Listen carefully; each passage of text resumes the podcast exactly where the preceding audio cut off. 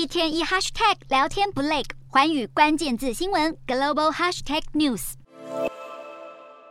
美股道琼工业指数十月份累计大涨百分之十四点四，远远优于标普五百指数同期的百分之八点八涨幅，以及纳指的百分之五涨幅领先纳指的幅度，更创下二零零二年以来最大，有望成为一九七六年一月以来的最大单月涨幅，写下历史最大的十月涨幅纪录。道琼指数表现为何遥遥领先？分析师认为，主要是因为成分股以今年表现良好的能源和工业类股为主，科技股占比较小。分析师形容美股当前市况有如拔河，科技股盈余表现不如预期，非科技股则被认为遭到超卖。在央行有望放缓紧缩政策之际，传统蓝筹股暂受青睐，也暗示下一波牛市开始时将不再是科技股挂帅。在今年美股暴跌、市场哀鸿遍野之际，有一间公司逆势跑赢大盘，打赢科技巨头，成为惨淡美股中的亮点。这间公司竟然是拥有一百二十八年历史的巧克力制造商好时。